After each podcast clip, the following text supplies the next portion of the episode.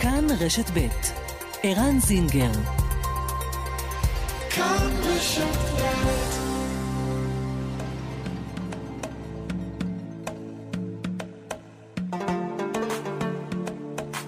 מרחבת, מגזין לעניינים ערביים בארץ ובעולם, עם ערן זינגר.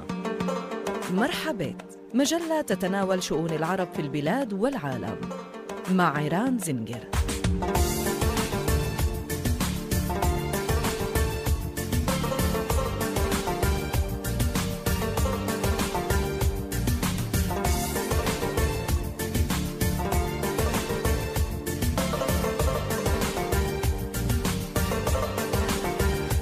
חמש דקות עכשיו אחרי השעה שתיים, שלום לכם, מאזינות ומאזינים מרחבה, כאן רשת ב' מרחבת. והיום תוכנית מיוחדת, במלאת עשרים שנים, לאירועים הקשים שזכו לשם אירועי אוקטובר 2000. 12 אזרחים ערבים נהרגו אז מאש כוחות הביטחון, נוסף על אזרח יהודי ישראלי שנהרג מאבן שנזרקה על מכוניתו בכביש החוף. רבים נפצעו באותן מהומות, אחרים נעצרו. האירועים ההם יצרו צלקת כואבת ביחסים שבין המדינה לאזרחיה הערבים, ולא פחות מכך ביחסים שבין הציבור הערבי לבין הציבור היהודי. אירועי אוקטובר 2000 הסתיימו לא רק בהרוגים ופצועים. יהודים רבים החרימו מיוזמתם, ולא מיוזמת הפוליטיקאים, את בתי העסק של השכנים הערבים במשך חודשים ארוכים. עוד מעט נשוחח כאן עם חבר הכנסת איימן עודה, ראש הרשימה המשותפת. אשתו של איימן עודה איבדה באירועים ההם את אחיה, אסילה עסלה, מהכפר עראבה. הוא היה רק בן 17 במותו. סאג'ה קילאני, מיפיע, הייתה נערה בת 16 כשפרצו המהומות, והיא מעידה על עצמה שהאירועים ההם עיצבו את זהותה ואת הצורה שבה הסתכלה על המדינה ועל השכנים היהודים שלה. נשאל אותה איך זה נראה אז, ומה היא רואה היום.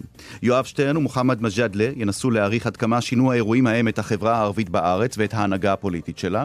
ויואב קרקובסקי שלנו, שהיה כתב כל ישראל בצפון באותם ימים, יספר כאן כיצד הוא סיקר את האירועים ההם, מה הרגיש כשמכוניתו נרגמה באבנים, והאם לדעתו האלימות שידענו אז עלולה לחזור גם היום. מרחבת, העורכת שושנה פורמן, המפיקה איילת דוידי, הטכנאים הם אוסקר טרדלר ותמיר צוברי. אנחנו מיד מתחילים.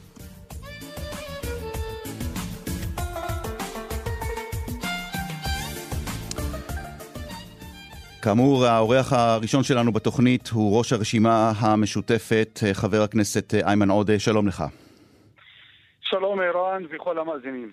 איימן עודה, אנחנו אה, מיד נדבר על האירוע אה, שהעסיק את כולנו כאן לפני אה, 20 שנה ועדיין מעסיק רבים מאיתנו 20 שנה אחרי, אה, בייחוד כשמציינים אותו כאן השבוע אה, רבים בתוך הציבור הערבי, אבל בלי ספק אנחנו נתייחס אה, ברשותך איתך גם לסוגיית הקורונה ולמאבק האישי שלך אה, כשאתה פונה אל הציבור הערבי ומפציר בציבור הערבי להישמע להנחיות. אנחנו במהלך השעה הקרובה גם נביא כאן דברים של הממונה על המאבק בקורונה, פרופסור רוני גמזו.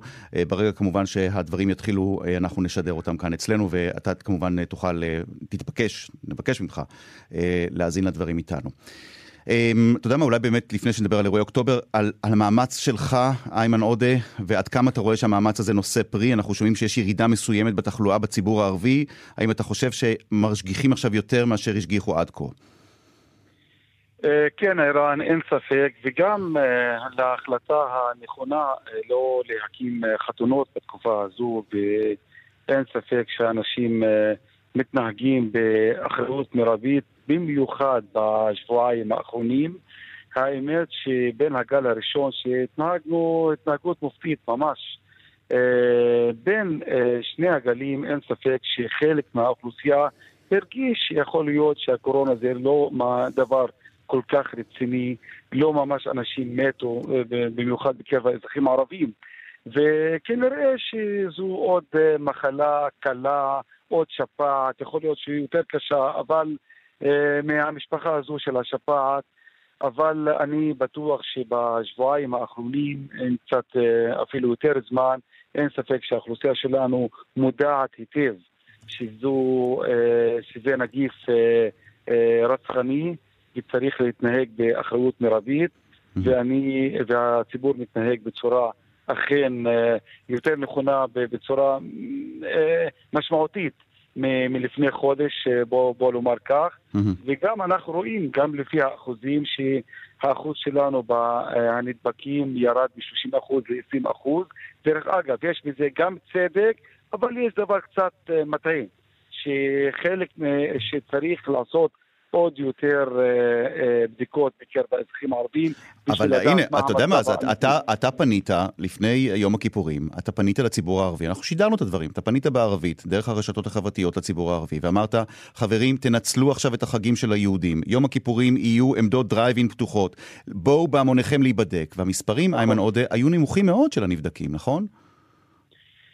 כמה אה, מאות. אני חושב שזו אה, בעיה רצינית מאוד, ואם צריך לשים את היד על נקודות תורפה, אז אה, זו נקודת התורפה הגדולה ביותר. מהמם. צריך כמה שיותר בדיקות, כך אנחנו נדע את המצב האמיתי.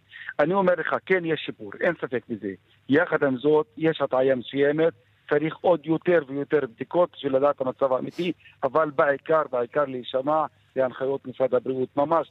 אני מדבר בשפה הערבית מדם ליבי אל הציבור שלנו, ממש מדם ליבי צריך להישמע להוראות בשביל לצאת כמה שיותר בריאים ולצאת כמה שיותר מוקדם.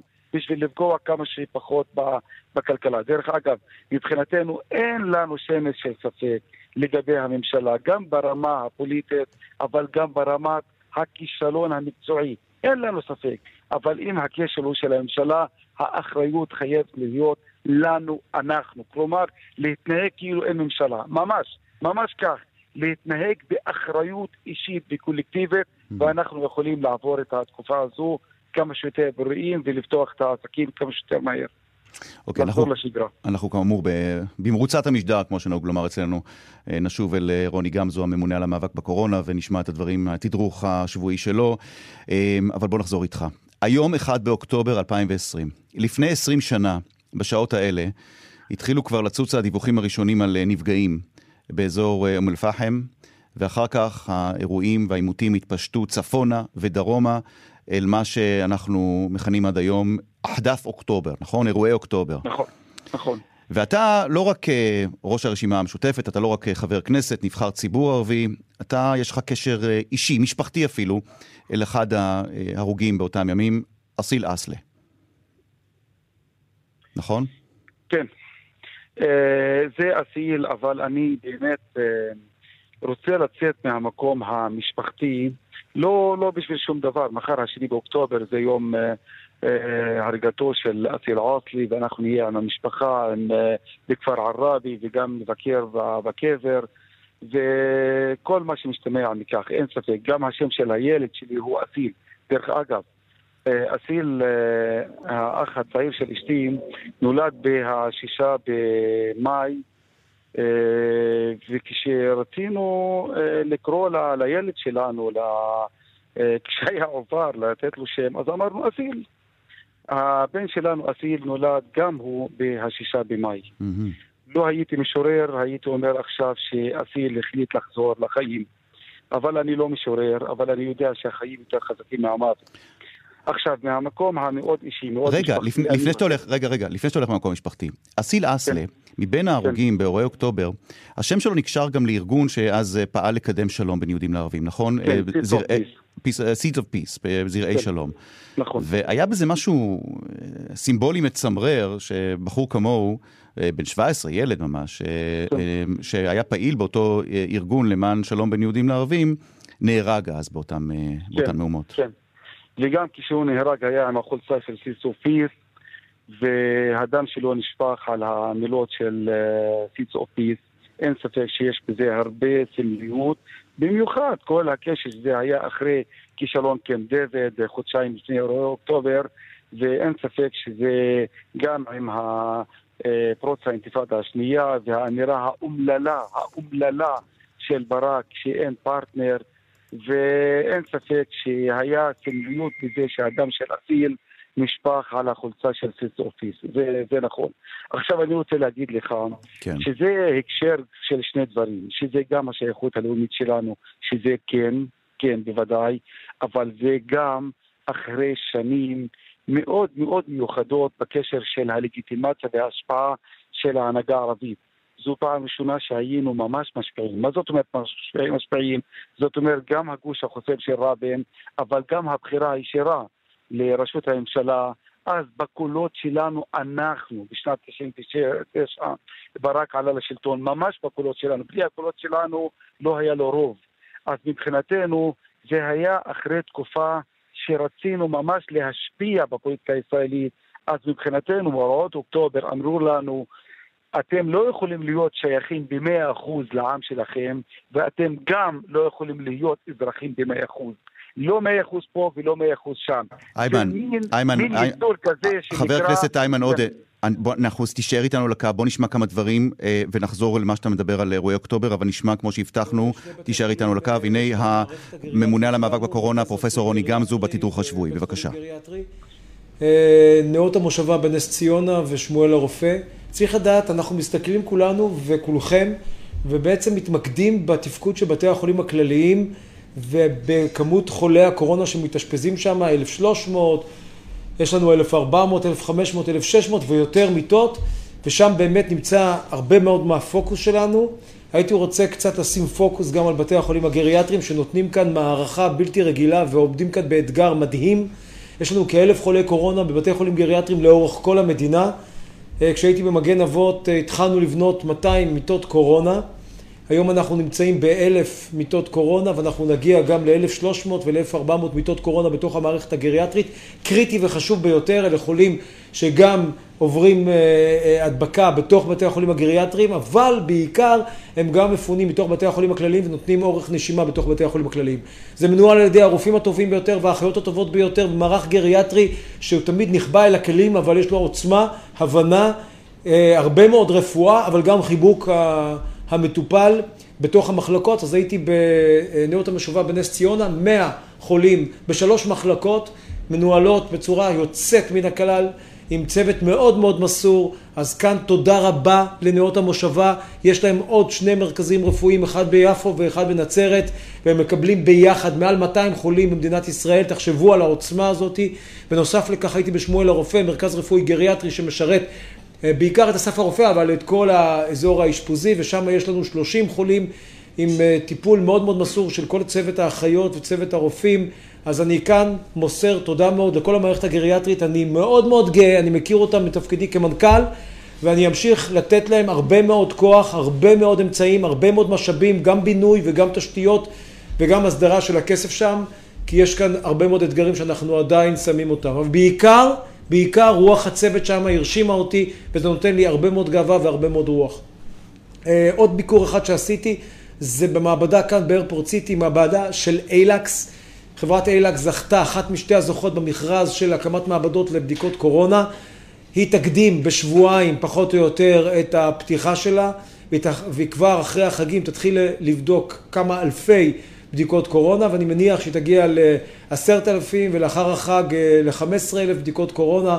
כאשר אנחנו בעצם אה, מקדימים שם, ויש לנו גם את אלקטרה בדרום. אתם כאמור מאזינים אה, לדברים של הממונה על המאבק בקורונה, הפרופסור רוני גמזו, מיד הוא ייתן את העדכון שלו, הוא מספר על הביקורים שהוא עשה בכמה מרכזים רפואיים ועל איך המצב נראה בעיניו. נשמע את הדברים אה, ונוכל להבין לאן אנחנו הולכים. הנה. ברמה מאוד מאוד מאוד גבוהה. מילה לגבי התחלואה במדינת ישראל, קמנו הבוקר עם 9,000 מקרים מאומתים, אותי זה לא הפתיע, אני הכנתי את כולם לזה. שלאחר יום כיפור, אותן דגימות שבוצעו יום לאחר יום כיפור, והגענו לכ-70 אלף דגימות, ויצרנו יכולת מעבדתית לכ-70 אלף בדיקות, ברור לי שזה מסכם שישי, שבת, ראשון, שני, כלומר שישי, שבת ויום כיפורים, והכל, המערכת הזאת הרי עבדה לא בצורה אה, רגילה, אז אם אנחנו עושים את הסיכום, אנחנו צריכים גם להסתכל על התשעת אלפים האלו בראייה של ארבעה ימים אחורה. ויש לנו כאן כרגע ימים משוגעים, גם היום הקרוב הוא יום שיסתיים ב-70 אלף או יותר בדיקות, ואני מניח שגם אנחנו נראה גם היום רמה שכזו של מאומתים, ואז אנחנו נצטרך לקחת יחד עם שישי השבת או ערב החג והחג שצפוי לנו את כל כמות הבדיקות, ואז לראות האם אנחנו מתחילה את המגמה שאנחנו מצפים לה, כי אנחנו נמצאים כרגע קרוב, פחות או יותר, לכשבועיים ימים מהתחילה או מההתחלה של הסגר הראשון, ואנחנו בשלב הזה מצפים להפחתה של התחלואה, זה השלב שבו מתחילה ההפחתה של התחלואה אחרי שיא של תחילת סגר. זה השלב שבו אנחנו נבדוק בצורה מאוד מאוד מדוקדקת, אני יודע שיש לכם שאלות על הנושא הזה, אז אה, כן, גם היה לנו אה, חדשות לא טובות בהקשר של כמות התחלואה במגזר החרדי, כ-40 אחוז מהיקף המאומתים.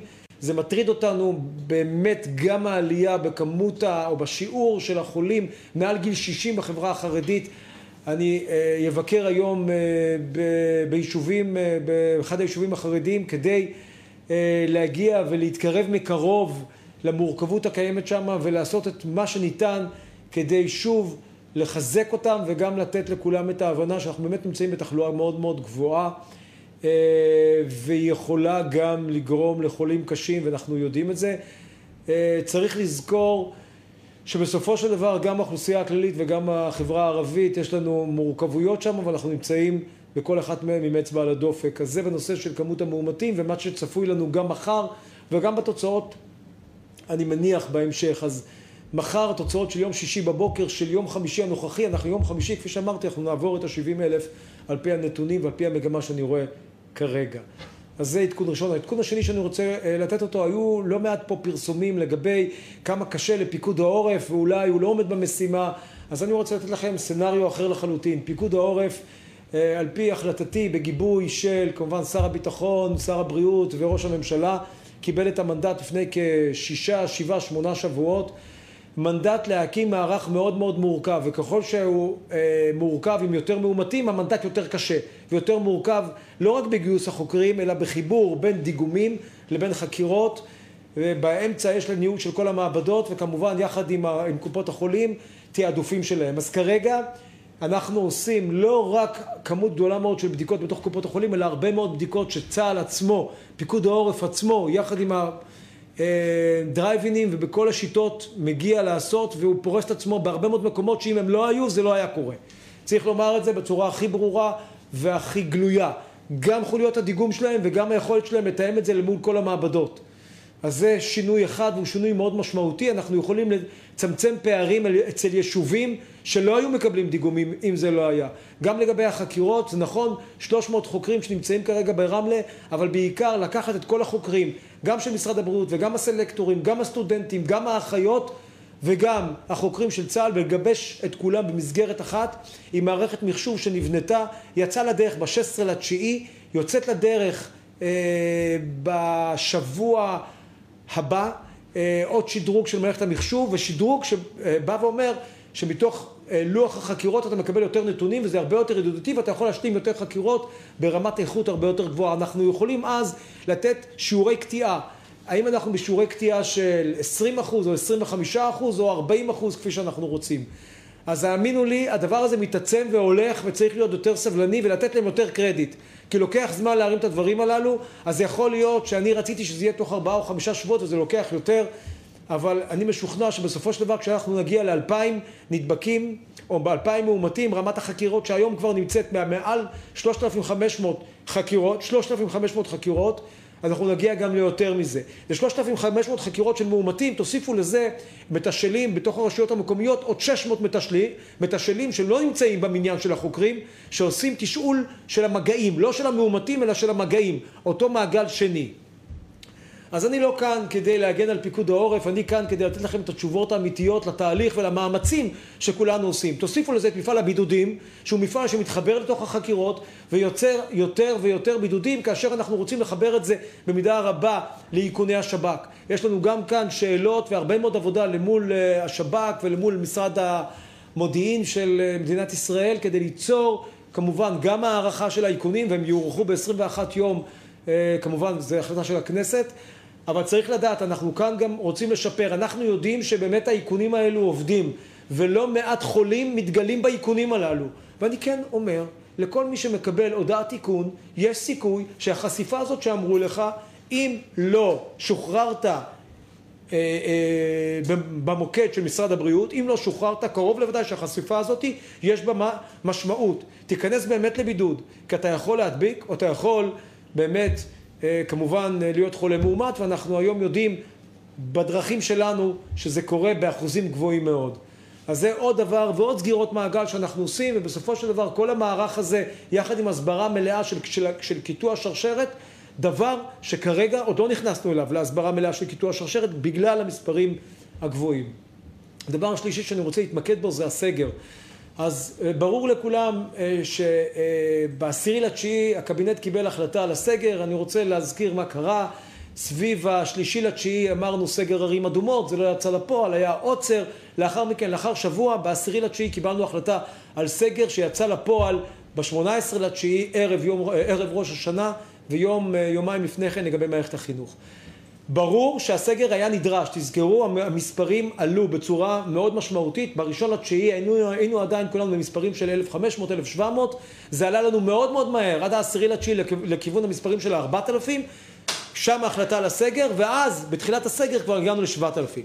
ההחלטה הייתה נכונה, זה אמצעי שכולכם יודעים שאני לא רציתי אותו, אבל אין ספק שברגע שאתה רואה את השינוי הזה, ואמרתי לכולם, ברגע שאני אחצה את ההר, וברגע שאני אראה שבתי החולים מרימים דגל, וזה שני דברים שקרו בבת אחת, גם חציית ההר וגם הרמת הדגל של בתי החולים, לא, אה, לא עצרתי לרגע, ואכן ביקשתי אה, הטלת סגר, ריסון הדוק או סגר במדינת ישראל.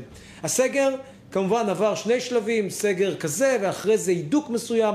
בכל מקרה יש שאלה האם הסגר הזה אפקטיבי? הוא אפקטיבי. אנחנו רואים בצורה ברורה פחות תנועה, אנחנו רואים בצורה ברורה פחות מגעים, אנחנו רואים בצורה ברורה באותם מקומות שאנחנו יודעים שמקבלי קהל ובאותם מקומות שהיו התקהלויות, כן, אני מזכיר לכם חתונות במגזר כזה או אחר, התקהלויות במגזר אחר, הדברים האלה ירדו. אנחנו רואים את זה על פי מדדים. אם אנחנו יכולים להגיע לרמת הירידה של מרץ-אפריל, או של אה, פסח, או עוצר פסח, לא. אנחנו לא שם, ההבדלים לא תמיד הם כאלו גדולים. אם אנחנו מסתכלים על מרחק של קילומטר וחצי מהבית והנתונים שהצגתי לקבינט, אז היו סביב ה-35 אחוז, סביב מרץ-אפריל שעברו את הקילומטר וחצי מהבית, ועכשיו יש לנו 43 אחוז. האם זה הבדל משמעותי? האם זה הבדל שמראה שהסגר לא עובד? אני לא בטוח, אבל אני אה, מחויב להמשיך לעקוב אחרי זה, וכמובן הקבינט ירצה נתונים, וכל יום יועברו נתונים לכל שרי הממשלה הרלוונטיים, כדי שאנחנו נראה את האפקטיביות של הסגר. ואני כן מבקש, כן מבקש שנשמור על זה. שנשמור על זה כי ברור, כי ברור ככל שאנחנו נשמור נכון, עם כל ה... אה, ענפים שכן פתחנו כדי לשחרר כלכלה, כדי לשחרר חופש, כל ההתחשבות שעשינו בפרט שיוצא וצריך לצאת, לשאוף לפעילות ספורט יחידנית והרבה מאוד דברים אחרים, כולל טיפולים רפואיים, דברים אלו שאגב לא היו במרץ-אפריל, רצינו לעשות אותם כדי לתת גם אה, איזונים של חופש לאזרח. אז כן, נשמור על הסגר וזה יעזור לנו יותר טוב כדי להשיג את האפקט המלא. אני אעבור עכשיו ברשותכם לשאלות.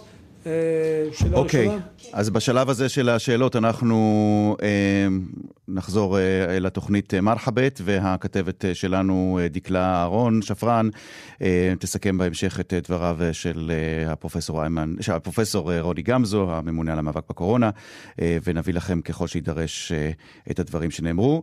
אה, חבר הכנסת איימן עודה, אתה איתנו על הקו? אוקיי, אמ, אולי באמת הכותרת העיקרית שאנחנו שומעים עכשיו מהפרופסור גמזו, הסגר אפקטיבי.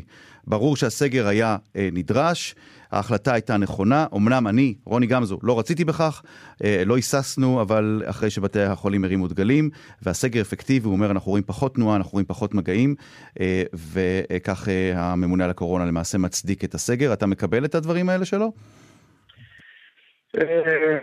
אין ספק שהסגר בכמה מובנים, במיוחד במקומות אדומים, אפשר להצביע על הצלחה ועל חשיבות.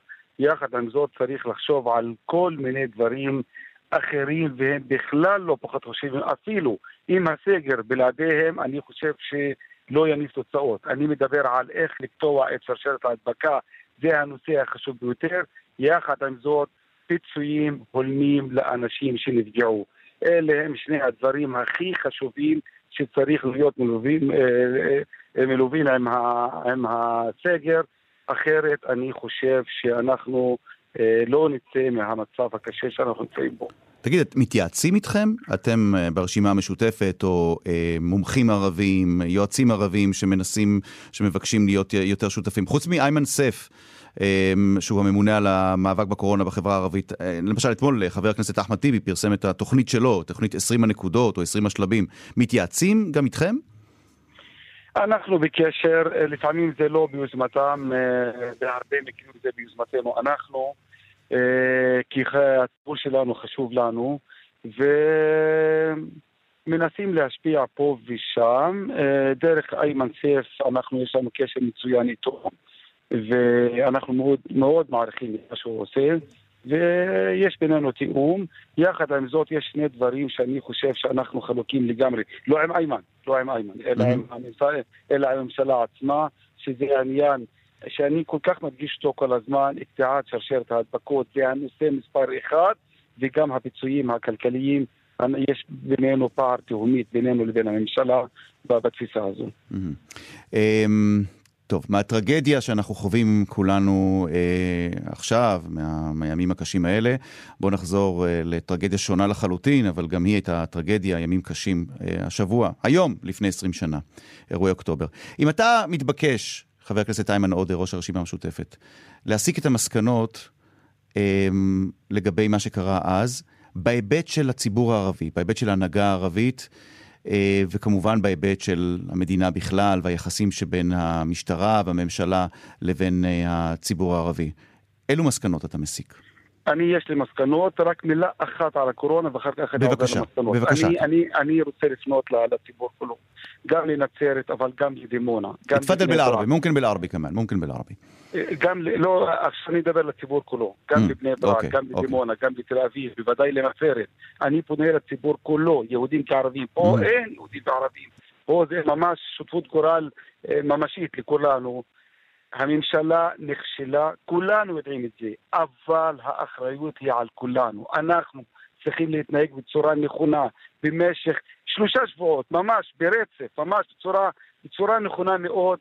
זה יעזור לכולנו לחזור לשגרה, ואנחנו צריכים לעשות את זה. כולנו, ממש, דימונה, תל אביב, בני ברק ונצרת, כולנו צריכים לעשות את זה. לציבור שלי בשפה הערבית, يا أهلنا يا ناسنا احنا فعلا اذا نتصرف بشكل صحيح رغم فشل الحكومه رغم عنصريه الحكومه اذا نتصرف بالشكل الصحيح هذا مفيد مش بس لك ولابناء عيلتك هذا مفيد لحياتنا اليوميه وللاقتصاد الكل عم بيعاني تصرف صحيح نطلع من هذا الوضع بشكل صريح هذا هو المطلوب من الجميع عيران לגבי אוקטובר 2000 אם אנחנו צריכים אה, לחשוב על, על, על אסטרטגיה כאוכלוסייה ערבית אני חושב אחד מהדברים שהיו הכי קשים כלפי האוכלוסייה הערבית שאנחנו הרגשנו מבודדים, מבודדים.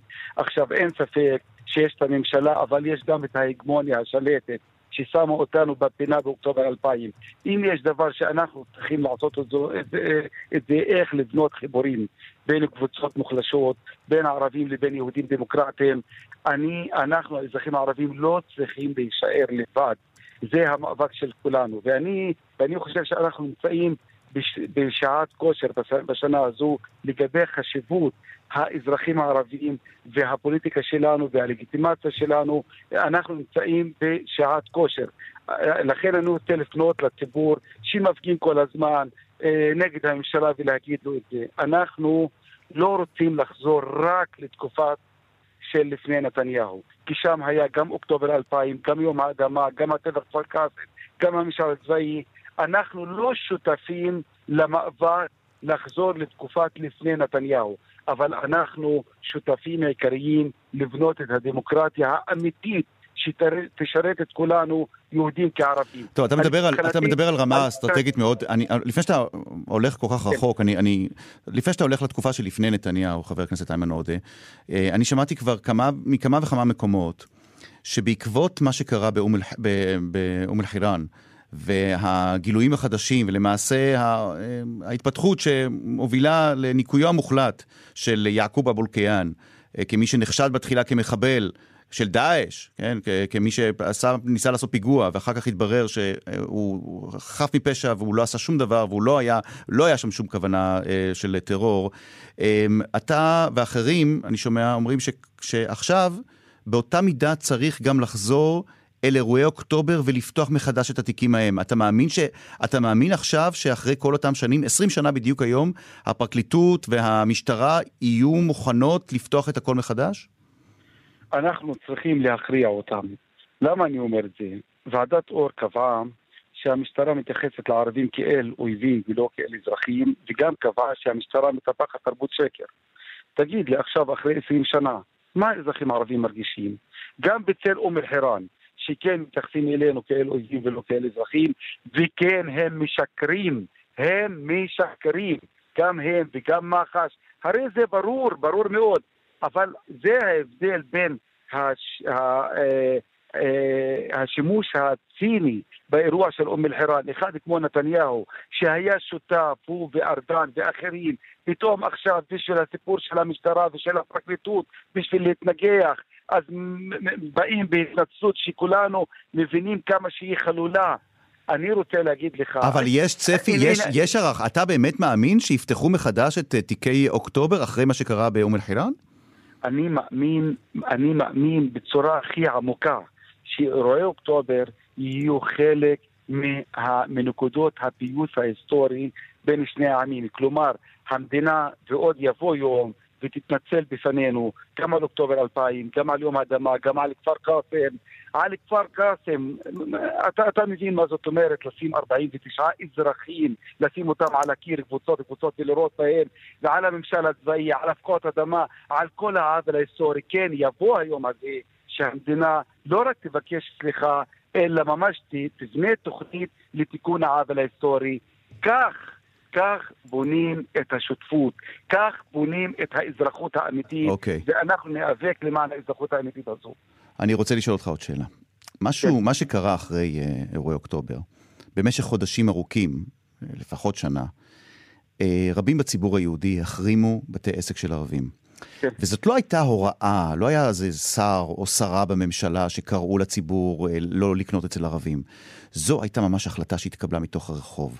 וזה בא אחרי אה, מה שבעיניי היה אה, נראה באותה תקופה כניפוץ או ניתוץ החלומות על דו-קיום. למשל, כל מיני קהילות יהודיות ב, ביישובים אה, אה, בגליל שחשו מכותרים, מאוימים, שאמרו, אנחנו תמיד קיבלנו כאן את הערבים ב, ב, בזרועות פתוחות, ופתאום הם באו וכיתרו אותנו ואיימו עלינו ושרפו צמיגים ורגמו מכוניות באבנים. אנחנו לא ניתן להם יותר לעשות את זה. אתה אתה, וכשאני אומר אתה, איימן עודה, אני מדבר עכשיו על הציבור הערבי. יש חשבון נפש בציבור הערבי על, דבר, על האחריות, גם אם היא לא מלאה, על האחריות של הציבור או של חלק מהציבור שהיה, שנקט אה, אלימות, אה, אה, לאחריות שלו למה שקרה אז? תשמע, אני לא מקבל את הסימטריה הזו כלל וכלל. למה אני אומר לך את זה, ערן? תשמע, ההרוגים מי הם? 13 צעירים אזרחים ערבים שנהרגו, ואחד יהודי בשם ג'אן בכור, שנהרג בכביש חיפה תל אביב. ג'יסר א-זרקא. כן. כן. נכון. אני בזמנו באוקטובר 2000, בין ההלוואות, בין ההלוואות, שלחתי מכתב תנחומים למשפחה שלו, וגם פרסמתי על זה גם בתקשורת בזמנו, בשנת 2000. אה, אבל אין סימטריה. אין סימטריה. אנחנו יודעים מאיפה הפצועים, מאיפה הנהרגים, מי הרג אותם, שזה הממסד הרשמי, הממסד הרשמי, כלומר משטרת ישראל, אז אין סימטריה, ואין סימטריה בין מיעוט לבין רוב, בין, בין מיעוט מופלה לרעה לבין קבוצה שיש לה פריבילגיה מובהקת וברורה. סליחה, ערן, אני לא יכול לקבל את זה. אבל מה שאני יכול לקבל, כן. שאנחנו כולנו, יהודים וערבים, צריכים להפנים עמוק, עמוק מאוד מאוד, שאנחנו כולנו נישאר פה. ואנחנו צריכים למצוא את הדרך. אבל אולי, אבל חבר הכנסת עודה, אולי היום, היום, בעקבות מה שקרה אז, גם ההרוגים וגם הפצועים והעצורים והחרם, אולי זה משהו שגרם לשבר הגדול בין יהודים לערבים, ויש מי שאומרים, אולי גם זה מה שגרם לערבים לנהוג אחרת מאז. אתה מקבל את זה? אה, מבחינת האזרחים הערבים, תראה את התמונה האמיתית והנכונה. אחד כמו ברק, מי הוא מבחינתנו? מי הוא מבחינת ערבי כמוני? כל הסיפורים על ברק ועל אביב נעורים וכל הסיפורים הללו, סליחה, אני נמצא בעמדה אחרת לגמרי. וב-99 שמעת אותו עם כל הלאווים שלו, לא למדינה הפלסטינית, לא לחלוקת ירושלים, לא אני לא יודע מה, לא, לא, לא. ואמרנו לציבור שלנו, בכל זאת, בכל זאת, צא ותצביע, צא ותצביע לברק, כן, צא ותצביע לו. אני זוכר את עצמי, אני בעצמי נכנסתי למאות בתים. בשביל להגיד להם, רק בשביל להחליף את בנימין נתניהו. מה הוא החזיר לנו? אפליה, גזענות, אוקטובר 2000, אין פרטנר. אבל אתה יודע. אתה, אתה, אומר לי, אתה, אומר לי, אתה אומר לי שלא, אבל השיח שלך, הנימה שלך, היא שונה מהנימה והשיח של המנהיגים הערבים אז, לפני 20 שנה. יש בזה, יש בזה צליל שונה. אתה, אתה, אתה, אתה מצד אחד אומר, לא נשכח, בטח לא, לא, נשלח, לא נשכח ולא נסלח לברק, אבל מצד שני, אני כן שומע איזשהו שינוי, לפחות, אתה יודע מה, למשל בצורה שבה אתה פונה לציבור היהודי. זה לא היה אז. תשמע, אה, אחד כמוך, ערן זינגר, שהוא יודע ערבית אה, ממש על בוריה, ממש אני מעריך אותך, אז אתה שומע אותי, אני מדבר בשפה הערבית. אתה יודע שאחד מהדברים שאף אחד לא הצליח למצוא, למצוא אצלי, שזה סתירה בין מה שאני מדבר בעברית למה שאני מדבר בערבית, אף פעם לא הצליחו למצוא מילה אחת ולהגיד הוא מדבר משהו לציבור הערבי, משהו אחר לציבור היהודי, ואני פונה אליך בגלל שאתה יודע שפה ערבית, בגלל שאתה קורא את הפוסטים שלי שאני מפרסם גם בעברית, גם בערבית, אני מדבר בשתי שפות אבל בפוליטיקה אחת. כן, אני, תשמע, יש דינמיקות. אני מבין למשל חבר כנסת ערבי בשנת 2000, מה הוא הרגיש בצל האינתיפאדה השנייה, בצל אוקטובר 2000, אני מבין מה עבר עליו. אנחנו נמצאים נכנסתי לכנסת 15 שנים אחר כך, וגם עם, עם, עם תובנה ממה שקרה, ואמרנו איך אפשר לקחת את הציבור שלנו למקום של יותר השפעה okay. בפוליטיקה הישראלית, ואני חושב, במיוחד בשנה האחרונה, אין ספק שמבחינת לגיטימציה, מבחינת שחלק גדול מהאוכלוסייה במיוחד ממרכז שמאלה, רואים את החשיבות של השתתפות האוכלוסייה הערבית. אני מרגיש גם נימה אחרת ממנהיגי גם מרכז השמאל, נימה אחרת מסוימת, מה שהייתה לפני חמש שנים. Okay. אוקיי. אנחנו מנסים לעשות את זה, אבל תבין, מבחינת המהות, אתה לא תמצא בן אדם אחד ערבי שמכבד את עצמו, לא יעשה את הכל בשביל שיהיה שלום על בסיס שתי מדינות, ושיהיה שוויון אמיתי, גם ברמה הקולקטיבית, גם ברמה הפרטנית של האזרחים הערבים. מה גם, אוקיי. אנחנו ילידי המקום, פחות מזה, זה ממש דבר שמעליב כל אחד מאיתנו. חבר הכנסת איימן עודה, ראש הרשימה המשותפת, תודה רבה לך על תודה השיחה רבה הממושכת לך הזאת. ולכל המאזינים. דיברנו כאן, וממש כן. אתם, המאזינים, אתם, בנושא של הקורונה, אנחנו כולנו נתנהג באחריות. שלושה שבועות, ממש אנחנו נשנה את המגמה. נעשה את זה. תודה רבה לך. תודה. תודה רבה לכם. תודה. זאת כאמור הייתה שיחה עם תודה. חבר הכנסת איימן עודה, ראש הרשימה המשותפת, דיברנו איתו גם על מה שהיה השבוע, אה, לפני 20 שנה, וגם על מה שקורה השבוע. גם על אירועי אוקטובר אה, 2000 וגם על אירועי הקורונה של אה, אוקטובר 2020. שמענו את הדברים והתייחסנו אליהם. הבאנו גם לפניכן את אה, דבריו אה, של הממונה על המאבק בקורונה, הפרופסור רוני גמזו. כמה וכמה כותרות אה, שיצאו משם, אה, והנה העיקריות שבהן. הסגר אפקטיבי, אנחנו רואים פחות תנועה, אנחנו רואים פחות מגעים. ברור שהסגר הזה היה אה, נדרש, ההחלטה הייתה נכונה, למרות שאני לא תמכתי בה. ומוסיף ואומר אה, גמזו, ללא תחילת אה, ירידה בתחלואה, אנחנו לא יכולים כרגע לומר כמה זמן עוד יארך הסגר הזה. צריך למדוד את מקדם ההדבקה ואת תחילת הירידה.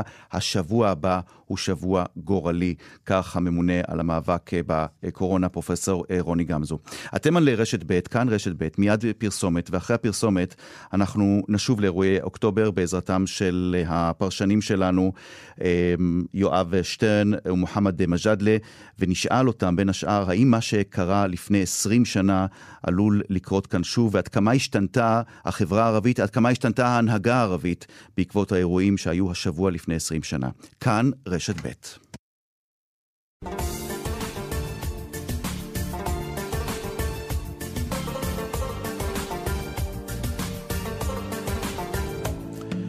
עכשיו כבר אה, 16 דקות אה, לפני אה, שלוש, אתם על כאן רשת ב', מרחבת, ואיתנו השניים, שני הפרשנים שלנו, מחמד מג'אדלה, שלום לך, שלום לך. ויואב שטרן, אה, שלום אהלן, לך. טוב, שמעתם את אה, איימן עודה? יצא לי קצת. תובנות, יא מחמד, מה שמעת ממנו? אה, בוא תמקד אותי. שאל אותי, אתה יודע... טוב, בוא נמקד על אותך. איימן, אה, האם אתה שמעת בטון של ראש הרשימה המשותפת, אחד המנהיגים הערבים הבולטים כאן בימים האלה, האם שמעת ממנו אה, טון אחר ממה ש... כמה אתה היית בכלל, מחמד, לפני 20 שנה? אה, עוד קטן מאוד. היית קטן. ממה, שאתה, ממה שסיפרו לך שהיה כאן לפני 20 שנה, האם, האם משהו השתנה בשיח? תקשיב, אני אגיד לך משהו. איימן תמיד, יש לו אה, משפט אה, שאומר שבאינתיפאדה הראשונה הפלסטינים הגיעו להישגים מאוד משמעותיים. באינתיפאדה השנייה הם הפסידו בגדול. ואני חושב שזה השיח. השיח הוא לא השתנה מה, מהבחינה הגדולה אם אנחנו מסתכלים על זה במקרו, כי מאז הכל רק הלך והידרדר. אבל השיח עצמו כן השתנה כל הזמן. זאת אומרת שמ-2000 עד היום, הזהות הלאומית הפלסטינית היא לא מה שהיה עוד לפני האינתיפאדה השנייה, מאורעות אוקטובר 2000. ואין מה לעשות, השיח הזה רק הולך, אפשר להגיד שזה מדרדר, אבל אפשר להגיד שזה גם מתפתח לצד השני, שהוא יותר רחוק מהפיוס, יותר רחוק אה, מלהיות אזרח במדינה ולהיות נמצא על האדמה שלך, אבל כגוף עוין במדינה. והכל התחיל שם, המשבר התחיל שם, ובזה גם אה, הוא צודק במובן מאוד רחב. יואב שטרן. אני רוצה להגיד שהפעם הראשונה שפגשתי את איימן היה בהפגנות של הציבור הערבי והמנהיגים הפוליטיים שלו בעניין ועדת אור ודרישה לפתוח בחקירה נגד השוטרים שהרגו את האזרחים וכולי. איימן, אה, הכריזו על שביתת רעב, אני חושב שאיימן היה הצעיר, לפני שהוא נהיה מוכר כזה, היה היחיד שבאמת שמר על שביתת הרעב. כל אחד מצא דרך ללכת הצידה וחזר מבסוט. ואיימן ישב באוהל, שכב באוהל המחאה מול משרד ראש הממשלה, ואני חושב שבמידה רבה הוא אה, והקו שהוא מוביל הם תולדה ישירה של אירועי אוקטובר. תסביר. אני חושב שאיימן בעצמו מייצג קו שונה בתכלית ממה שהיה. אז הגענו עכשיו בשנה הזו למצב שבל"ד משתתפים בהמלצה על ראש ממשלה. אה, זה לא היה עולה על הדעת לפני שנת 2000. זאת אומרת, הקו היה קו לעומתי שונה מהצד הערבי, אני מדבר. אה, אפשר להגיד הרבה על היהודים, כמו שאיימן אמר, אבל אני מדבר אחרת, על כן. הערבים. כן, כן. על הערבים שינו בצורה דרמטית את המצב שלהם, שינו בצורה דרמטית את השיח הציבורי. כלומר, אתה... אתה אני תרשה לי לתרגם את דבריך. בעצמו אצלך. לא היה לו נעים להודות בזה. במה? במה בדיוק? בזה שהשתנה השיח של המנהיגות הערבית, השתנה השיח של החברה הערבית. מה, מה, מה, מוחמד? אז אנחנו לא מודיעים כי אני לא מסכים, אני אגיד לך למה, ותרשה לי לחלוק עליך. השיח עצמו לא השתנה. יש עכשיו, כי הזהות עצמה היא יותר, יותר חזקה ויותר עמידה. היו תהיות עוד לפני אלפיים, האם אנחנו ישראלים או פלסטינים? ובאה המדינה והסבירה, חד משמעית, שאתם נמצאים על האדמה שלכם, אבל אתם לא אזרחים כמו האזרחים היהודים. כי אתכם אפשר להרוג, ולא יקרה כלום. עובדה, עד היום, אף אחד לא ישב בכלא על מה שהיה שם. עכשיו, נכון, השיח עצמו השתנה, זה לא בגלל ששינו את התפיסה, זה לא שינו את הדעות. מ-2000 ועד היום, אם תשאל את הילד הכי קטן ברחוב הערבי, פה בישראל, הוא יגיד לך שהוא ערבי פלסטיני ב-100%, אבל הוא אזרח במדינת ישראל גם ב-100%. זה מה שהשתנה. וזה שאתה רואה את בל"ד ממליצים על גנץ, זה לא בגלל שהם עכשיו הפקירו את הזהות הפלסטינית שלהם, או שהם פחות פלסטינים ממה שהיה פעם. יא חביבי, היום, אני לא היום... לא אמרתי שהפקירו, לא, זה לא, אל לא, תהיה אפולוגטי. אני אומר שהיה פה שינוי דרמטי בכל מה שנוגע בהשתלבות של האזרחים הערבים במדינת ישראל בחיים הציבוריים שלהם. המשטרה עשתה מה שעשתה, היא, הוא אמר על אום אל-חיראן, איימן עודה, סבבה, זה נכון, זה הכל נכון, יש הרבה בעיות בצד הישראלי והממסד וזה, והערבים הלכו והשתלבו, והלכו ולמדו, והלכו והם נמצאים היום בכל מקום, אי אפשר בלי אזרחים הערבים. זה נכון. אני רוצה להגיד לכם, בקורונה הלכתי בעוונותיי, הייתי צריך להיבדק, אני פעם אחת, ואז עם הבן שלי. ואיפה אפשר ללכת להיבדק כשצריך? רק באום אל-פחם פתחו תחנה, זה דרייב-אין בלי להזמין תור, ובג'יסר א-זרקא. ואתה רואה בתור של המכוניות שהיהודים, הם לא באו לקנות בחנות, הם באו להיבדק בקורונה באום אל-פחם ובג'יסר א-זרקא. זה לא היה עולה על הדעת אז בימים ההם, אחרי אוקטובר 2000. אוקיי, אני רוצה להתקדם לסיום, כי אנחנו רוצים עוד לשמוע את התיעוד אה, של אה, יואב קקובסקי, שהיה באותם ימים באום אל-פחם, וגם הכין לנו אה, קולאז' מעניין של קולות מאז. מוחמד מג'אדלה, האם יש דבר כזה חשבון נפש או הכאה על חטא? על דברים שנאמרו. כי הרי המסר של איימן עודה לגבי האחריות של המדינה וכוחות הביטחון והמשטרה, המסר הוא ברור. ואני לא חושב, אתם את יודעים, אפילו בימים כאלה של הקורונה, אה, מה שהציבור חושב ולא חושב על המשטרה, יש פה, יש פה, זה נושא מאוד טעון, יחסי המדינה או יחסי הציבור והמשטרה. אבל לגבי הציבור הערבי והמשטרה, אני רוצה לחדד, אני רוצה לנתב למוחמד מג'אד לכיוון של... אולי יש גם דברים שההנהגה הערבית צריכה לשאול את עצמה. אה, למשל, מבחינת השיח שכונה אז כשיח הסתה. יש דיבור כזה, מוחמד? אני חושב שהם הסיקו מסקנות והם אפילו הלכו צעדים מרחיקי לכת כדי להוכיח שהם לא מסיתים ושהם לא נגד הישראלים ולא נגד היהודים. אני רק רוצה להזכיר לך שכמה שנים אחרי, זה חשוב מאוד לזכור, מנהיגים ערבים, חברי כנסת, יצאו למסעות באושוויץ כדי להוכיח דבר מאוד חשוב, שאנחנו לא נגד יהודים, אנחנו לא נגד המדינה, יש לנו פה קונפליקט פוליטי שאנחנו רוצים לפתור. אתה, אתה בטח זוכר את זה. יושב ראש ועדת המעקב היום היה באושוויץ כדי לנסות להסביר לציבור היהודי בישראל mm-hmm. שאנחנו לא נגדכם. יש פה קונפליקט פוליטי שאנחנו רוצים לפתור, אנחנו מוכנים להכיר בעוול הכי גדול שהיה בהיסטוריה, mm-hmm. במיוחד של היהודים, ומוכנים ללכת עד כדי כך כדי להוכיח. אפילו אם הוא חוטף פה גם בחברה הערבית וגם בעולם הערבי. Okay. אוקיי. זאת אומרת שיש פה, ש... נכון, היו, הסיקו מסקנות, שינו הרבה דברים. אנחנו גם שילמנו מחיר כבד מאוד בחברה הערבית. אני אומר לך, בבאקה אל-גרבייה, 12 שנים אחרי זה, לא תקנו קו אחד של בזק. לא היה בנקים, לא היה דואר, היה נזק גדול מאוד. אי אפשר להתעלם בזה ולהגיד שאנחנו לא למדנו. למדו לקחים, okay. אבל אוקיי. גם לקח מאוד חשוב נלמד. שאנחנו היינו ונשארנו עד היום אזרחים סוג ב'. השאלה, האם ניסו לעשות עם זה משהו? אתה רואה, עוד עשר שנים אחרי, את חוק הלאום ואת כל מה שממשיך להיות, לא השתנו דברים. זאת אומרת, אפילו אם האזרחים הערבים עשו צעדים מרחיקי לכת. השאלה מה, מה בצד השני נעשה. ועם השאלה הזאת אנחנו נסיים. אני מצטער שאני צריך לקטוע אתכם, אבל אנחנו נמשיך את הדיונים שלנו המעניינים האלה בעתיד, בתוכניות הבאות שלנו, כי תמיד מעניין אה, לארח אתכם. אה, מוחמד מג'אדלי, יואב שטרן, תודה רבה לשניכם. תודה, תודה רבה. רבה. תודה. אמ, אולי עדכון עכשיו אה, של אמ, דקלה אהרון שפרן, אה, כתבתנו, אה, עדכון, איך נקרא לזה, סיכום, תמצות דבריו של הממונה על המאבק בקורונה, הפרופסור גמזו. דקלה, בבקשה. כן, רן, אנחנו שומעים את פרופסור רוני גמזו, הפרויקטור הממונה על הטיפול במשבר הקורונה, שבעצם לפני זמן קצר מסיים את התדריך השבועי שלו. בתדרוך הזה הוא מדבר על מספר הנדבקים שהולך ועולה, אה, ועל הסגר. בין השאר אה, הוא מדבר על כך שאנחנו מגיעים היום לשיא במספר הנדבקים אה, היומי, כ-9,000 בני אדם מתוך כמעט 70 אלף בדיקות, וגם זה אומר שכ-40 אחוזים מהמאומתים בימים האחרונים הם מהחברה החרדית. הוא אומר זה נתון מאוד מאוד מטריד שצריך להתייחס אליו. לגבי הסגר והיציאה ממנו, הוא נשאל לגבי כמה זמן זה, אתה יודע, שאלה שמן הסתם כולנו מוטרדים אה, לגביה, וגם זה אומר שללא תחילת ירידה בתחלואה, אנחנו עדיין לא רואים שום אה, עדות לכך שבאמת יש אה, ירידה בהתפשטות של הקורונה, לא ניתן לומר כמה mm-hmm. זמן הסגר הזה ייארך. הוא אומר עדיין לא הוחלט לגבי יעדים ליציאה מהסגר. הוא מציין גם ששבוע הבא הוא גורלי. מה שגם זה כן אומר הוא שניתן לראות ירידה בתנועה וירידה בהתקהלויות, כלומר, הוא אומר שניתן לראות היענות של הציבור okay. אוקיי. למגבלות. אה, ועוד דבר אחד, ערן, לגבי המשך הכהונה של גמזו, הוא אומר שאם שר הבריאות אדלשטיין יבקש ממנו, הוא ישקול להישאר, אבל הוא מבחינתו מוכן לחזור ב-1 בנובמבר לבית החולים איכילוב. ערן.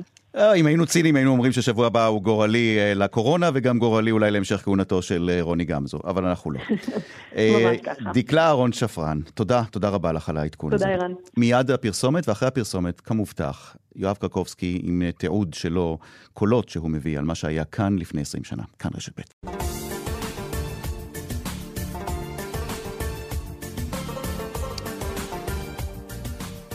חמש דקות עכשיו לפני שלוש, יואב קרקובסקי, שלום. שלום ערן. מה שלומך? בסדר גמור. מה היה שלומך היום לפני 20 שנה? איפה היית היום, היום בשעה זו לפני 20 שנה?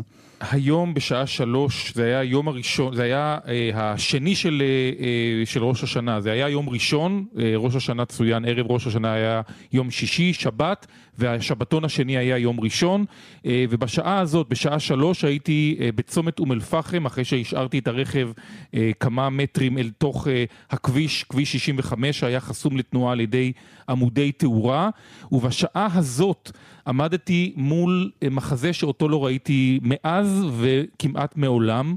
כל העיר כולה, עשרות אלפי בני אדם, עומדים על הרכסים שעוטפים את צומת אה, אום אל-פחם מהחלק הדרומי של הצומת, וצועקים קריאות אנטי-ישראליות, חלקן גם אנטי-יהודיות, קשות מאוד. עם התכתשויות שהיו אה, מול שוטרים שהיו בחלק הצפוני של הצומת, okay. אוקיי. והיו שם התנגשויות קשות, זריקות אבנים. אה, אה, רימוני עשן, רימוני אה, הלם, בהמשך גם יריות ביממה שבאה לאחר מכן. אז ברשותך, הנה הקיצור של מה שהיה אז. אתה יודע מה, אולי נשמור את זה לשבוע הבא, כי אני רוצה לשמוע עוד כמה דקות ממך. בסדר? אתה מרשה? אוקיי, אין בוא, בעיה. בוא.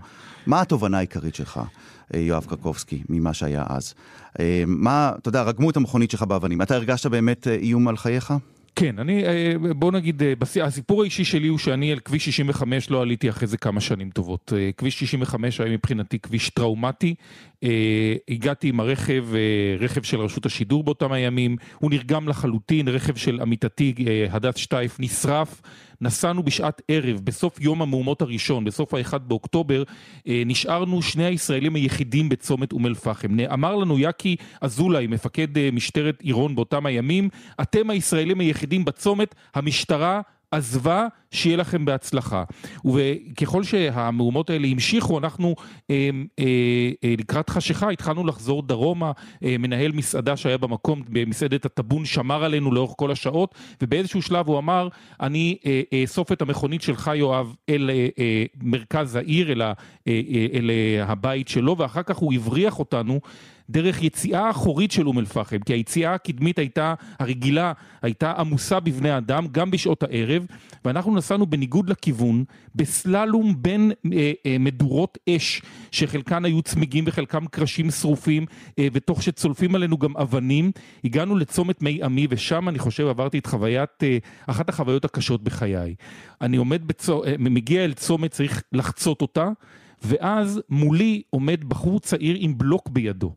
לידי יושבת הדס שטייף ברכב, אנחנו יושבים על זכוכיות אה, מנופצות מהניפוץ של זכוכיות הרכב בצהריים, והמבטים אה, אה, שלנו מצטלבים, ובבת אחת הוא פשוט, פשוט זורק את הבלוק ישירות על שמשת הרכב הקדמית. הרכב, השמשה לא התנפצה, רק רסיסים נפלו על הכתפיים של הדס שהתחילה לדמם.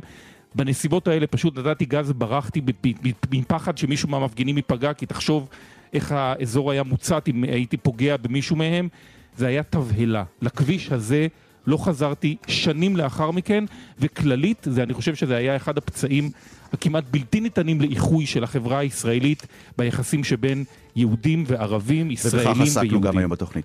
יואב קרקובסקי, היום אה, איתנו כאן בכאן רשת ב', אז לפני 20 שנה, שם באום אל-פחם, הכתב שלנו בצפון. יואב, תודה רבה. ומי שרוצה לשמוע אירן. את הקולאז' היפה והמעניין שהכנת, כולל הקולות של אז מרשת ב', יכול להיכנס לעמוד הפייסבוק של כאן רשת ב'. שושנה נכון, פורמן, איילת דוידי, תמיר צוברי ואוסר טלר, אני רן זינגר, תודה רבה לכולכם על ההאזנה. כאן רשת ב', חג שמח, אילה לקרא.